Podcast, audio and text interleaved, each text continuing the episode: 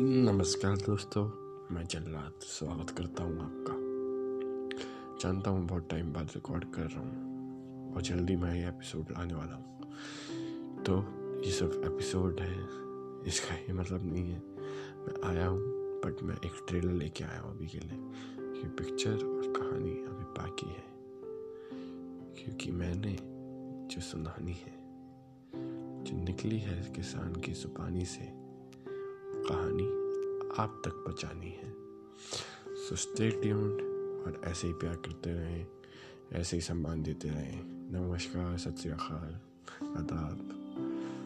खुदा भी अगर सुनेंगे ये कहानी तो मुझे महर बख्शी। जो भी आपके ताल्लुफ़ रखने वाले हैं, जो भी आपके लव्स हैं, उन मुझे मुझे निकर पर बसाए मुझ पर और सिर्फ़ खुदा ही नहीं नानक साहब, सब मुझ पर अपनी कृपा बसाएँ।